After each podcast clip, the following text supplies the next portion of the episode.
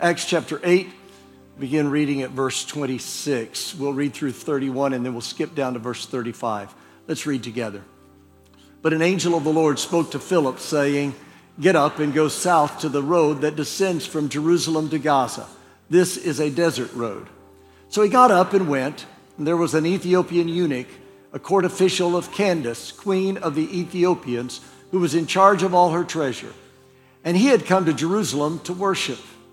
And he was returning and sitting in his chariot, was reading the prophet Isaiah. Then the Spirit said to Philip, Go up and join this chariot.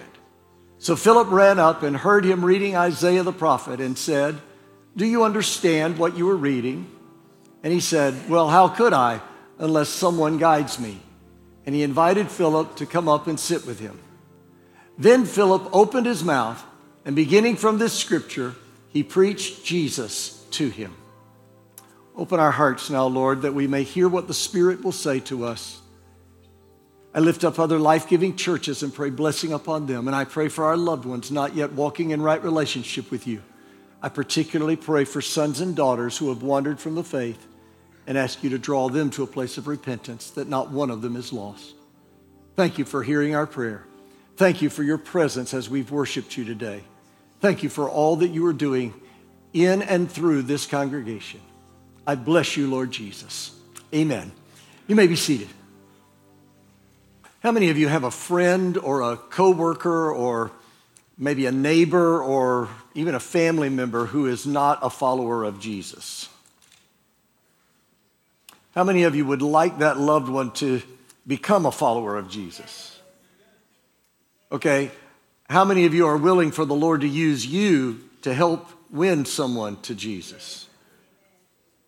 One of the things I've observed about the early church is that the bulk of the evangelism wasn't done by professional clergy. It was done by ordinary people whose lives had been transformed as they put their faith in Jesus. And they, in turn, couldn't keep the good news to themselves. Their faith and their relationship with Jesus was so important to them, they simply had to share it with those around them. It wasn't their superior intellect that attracted people to Jesus. It wasn't the persuasiveness of their arguments that won people to Jesus. It wasn't the promise of fame or fortune that caused people to surrender to Jesus. Acts 4:13 gives a clue about what made their witness so compelling. It records, "Now as they observed the confidence of Peter and John and understood that they were uneducated and untrained men, let that sink in for a moment. Uneducated and untrained, they were amazed and began to recognize them as having been with Jesus. There was something so different about their attitude and their behavior and their speech and their general disposition. It was their relationship with Jesus that made all the difference. The difference Jesus made in their lives caused people around them to sit up and take notice of them and ultimately convince them that serving Jesus was the better way. As these early followers submitted themselves to serving Jesus, he began to open doors of opportunity for them to make an impact on their world. And the story that forms the text for the message today tells about one such incident and the way this early disciple shared his faith in that ancient world provides a template for how to effectively share your faith in today's world. Chapter 8 of the book of Acts opens a man named Saul, who later became the Apostle Paul, is persecuting the newly formed Christian church. As a result of that persecution, the church began to scatter. And a church deacon named Philip leaves Jerusalem, goes to the city of Samaria, where he proclaims the gospel. A great revival breaks out. Miracles are performed, people are healed and delivered. Many people come to faith in Jesus. As a result, the Bible says there's much rejoicing in the city. When word reaches the apostles in Jerusalem about the revival taking place, they send Peter and John to Samaria. When those guys arrive, they begin laying hands on people in prayer, and many are filled with the Holy Spirit. At the end of the revival, a rather curious thing happens that we see. Peter and John return to Jerusalem, and you would think Philip would stay in Samaria, start a church, and become a successful pastor. I mean, he's got this whole group right there now, you know. Instead, verse 26 tells us an angel of the Lord spoke to Philip, saying, Arise, go south to the road that descends from Jerusalem to Gaza. And then parenthetically, it says, This is a desert road. Now, think about that. Here, Philip is in the midst of a tremendously powerful revival. People are being healed, people are being delivered from demons, people are being saved. Simon the sorcerer has been put in his place. The whole city is rejoicing. Philip is a very popular person. He's the man of the hour in that city. But right at the peak of all the wonderful things that are happening, an angel of the Lord tells Philip to leave this thriving, successful ministry and go to the desert. Now, if I were Philip, I'm not saying I wouldn't have gone. I'm just saying everybody would know I had gone, and you would have been able to tell the direction I went by the deep ruts left by my heels as the Lord dragged me away. so here's Philip in the desert, wondering why God brought him here. I mean, of all places, why here? About that time, he hears a noise, looks up, and sees a large retinue of people coming his way. The central person in that party of people is obviously of some importance by the size of the company surrounding him and by the appearance of the chariot in which he rides. Philip later discovers he is the secretary of the treasury from the Ethiopian court of Queen Candace. As he rides, he is reading aloud, as was the custom in those days. He's reading from a portion of the Isaiah scroll. Philip moves to the side of the road, about to let them pass, when the Holy Spirit tells him to introduce himself and initiate a conversation with this man. Philip obeys, and what transpires becomes a model for us as we fulfill the Great Commission to be a witness for our faith. If you're going to be an effective witness in this modern world, the first thing I see from this story is you're going to have to sense the Spirit's prompting. When the angel of the Lord told Philip to go to the desert road, Notice Philip didn't argue. There was no complaint. He didn't question, even though the instructions seemed odd. He didn't whine about how hot it is in the desert and about how far removed from creature comforts it is. He didn't say there's not a Walmart within 40 miles. you know, his only response was obedience. Once he's in the desert, wondering why he's there of all places, and the Lord spoke again and told him to join himself to the chariot, again, we only see obedience.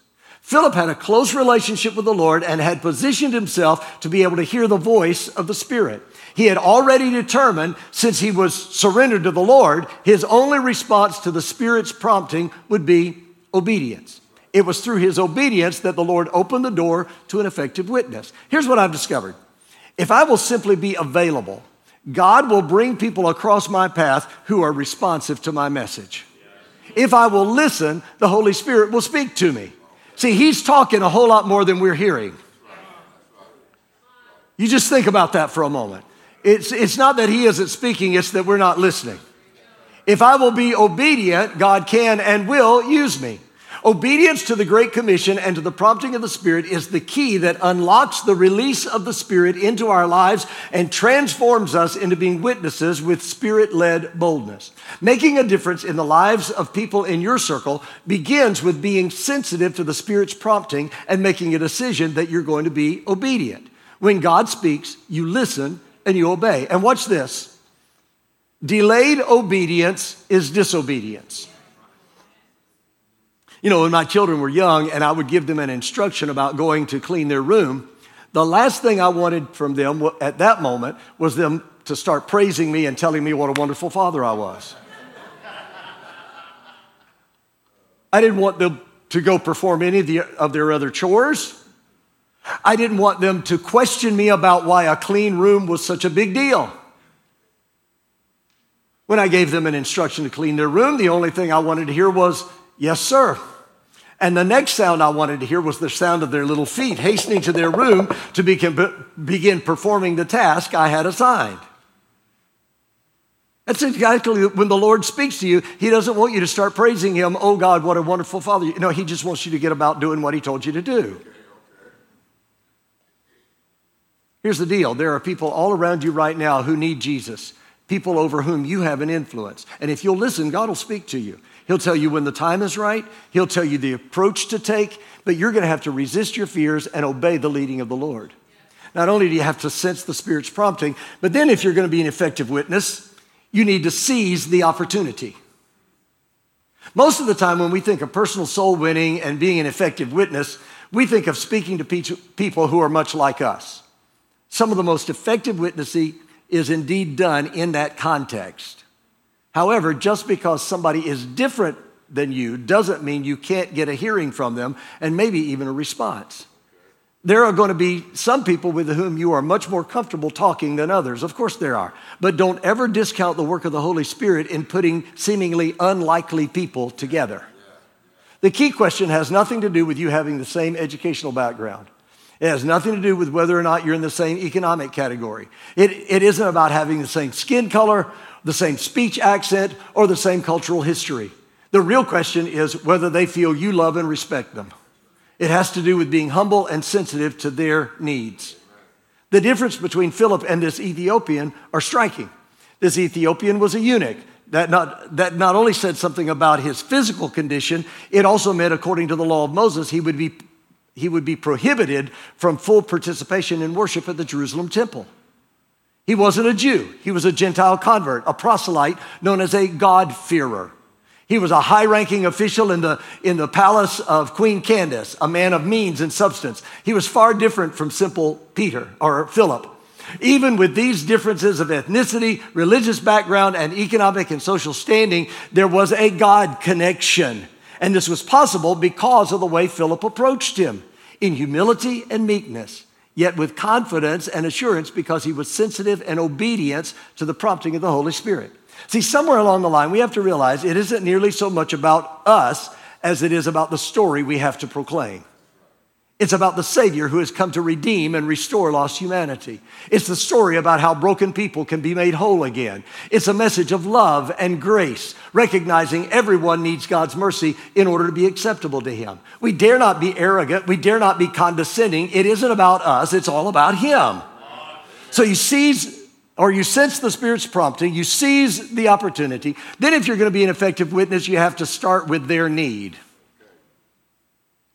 If the Holy Spirit directs you to someone and you respond in obedience to his prompting, you can be certain he has already prepared the heart of that person in advance to receive you. But even then, I've discovered too often we are guilty of answering questions nobody is asking chances are very good that the burning question on the mind of your unsaved friend is not the identity of the Antichrist or the meaning of the four horsemen of the apocalypse. She just wants to know where to find help for her pregnant, unmarried daughter. He's looking for a way to manage the stress on his job a little better or how to escape the pain he's in from a broken relationship. When Philip joined himself to that chariot, the first thing he did was ask a question Do you understand what you're reading? Then he gave the eunuch an opportunity to ask something. From that point, Philip used the Ethiopian's own interest to build a bridge to the message of the gospel and the eunuch's need for a savior. If you're going to reach people in your circle of influence with the message of Jesus, you're going to have to address the things that interest them. If you walk into a man's house and there are deer heads on the wall and pictures of him holding a largemouth bass and you don't know what to talk about, there is a serious disconnect.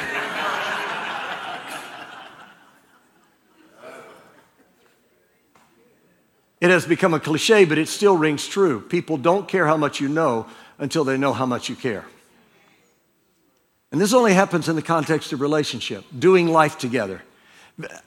Here's what I know very few people surrender their life to Jesus the first time they hear the gospel. It usually happens over time. That's one of the reasons why Paul said, I planted, Apollos watered, but God gave the increase. It's a process. It happens as they see the truth of the message lived out before them in an authentic way by someone who genuinely cares. As you get interested in the things that interest them, and as you demonstrate your care for them, their hearts are going to be open to hearing your message. Y'all doing okay? I'm trying, I'm trying my best to hurry. All right. You keeping track? Sense the Spirit's prompting, seize the opportunity, start with their need. Here's the last one. I told you I'd give you the abridged version, all right? Here we go. Speak the message of Jesus and make that your main point. There are a number of occasions in the book of Acts that a sermon or a testimony is recorded. Without fail, in each instance, you find the disciple speaking, and as quickly as possible, he gets to the theme of Jesus. Oh, he may start out talking about Abraham or Moses. something to capture the attention and build a bridge with his audience. But as soon as he possibly can, he's talking about Jesus. No matter where he takes his text, no matter where he begins the story, before he ever gets to the end, he's taken his hearer to the cross and the empty tomb. The Ethiopian was reading from the Old Testament writings of Isaiah. But verse 35 says, Then Philip opened, Philip opened his mouth, and beginning from this scripture, he preached Jesus to him. We must never forget the only hope for the people of this world isn't found in church affiliation, as much as I believe in the church and in what we did this morning in receiving members. The only hope for the people in your circle isn't found in your helpful advice. It isn't found in the connections you can make. Neither is it found in your well structured presentations. The only real hope for lost people is found in a man named Jesus. Talk about common interests, develop a relationship around hobbies or work or family, but never lose sight of the spiritual dimension. Always point to Jesus as the source of hope. Your friends may not even know enough to ask the questions, but the greatest need they have is the one expressed by a group of Greek men who came to one of the disciples in the Gospel of John and said, Sir, we want to see Jesus. I'm telling you, no matter what other good you may do, if you have failed to offer Jesus, you have failed to give anything worth having.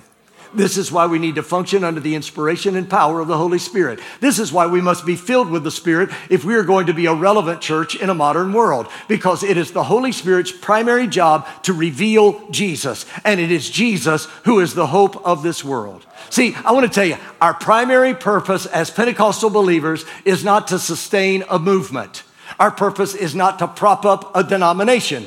Our purpose isn't to tinker with trivialities, but it is our purpose as people filled with the Holy Spirit to know Jesus and to make him known. I'm talking about Jesus who is the Christ.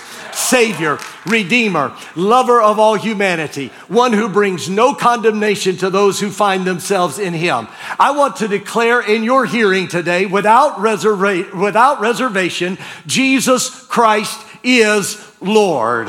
On his brow flashes the crown of world creation. In his hand sways the scepter of universal authority. His majesty fills heaven with glory. His love fills earth with blessing. His wrath fills hell with terror. I want you to know him today and I want you to make him known. He is the invis- he is the image of the invisible God. He is the replica of divine reality. He is the altogether lovely. He reflects the light of life. He reveals the love of God. He releases the gift of grace. That's my Jesus today. He is plain, yet he is profound. He is simple, yet he is sublime. I tell you, he's time's masterpiece. He is eternity's glory. He is holier than the holy of holies. He is higher than the heaven of heavens. He's a mountain without a valley. He's a morning without a cloud. He's a day without a night. He's a rose without a thorn.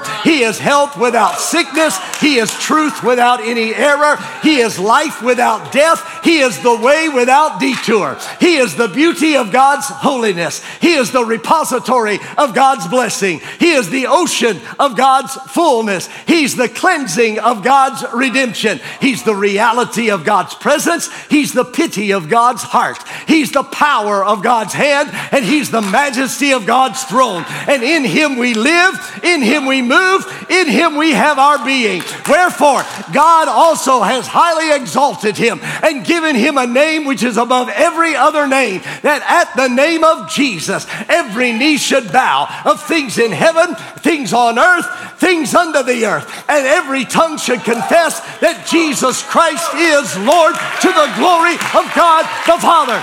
Give Him praise and honor in this house today.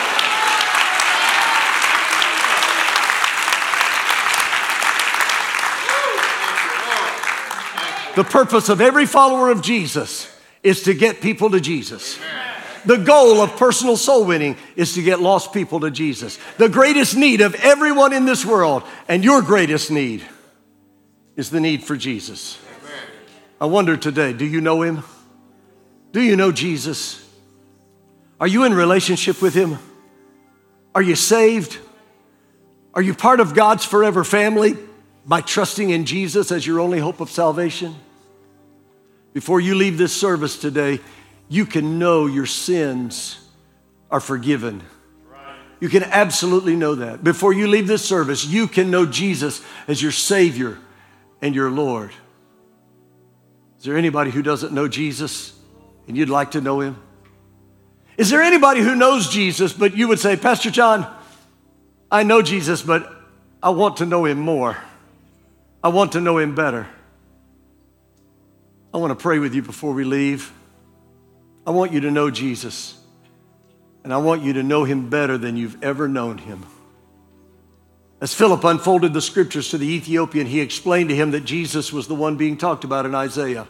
Jesus was the one led as a sheep, offering his life for the sins of the world. Jesus was the one who loved him enough to suffer and die in his place. And I want you to know today that it wasn't just for the Ethiopian, but it was for you. And if you'll respond the same way the Ethiopian did in our story, you'll be able to have the same experience he had. You'll be able to go on your way rejoicing, knowing your sins are forever gone. Stand with me, please.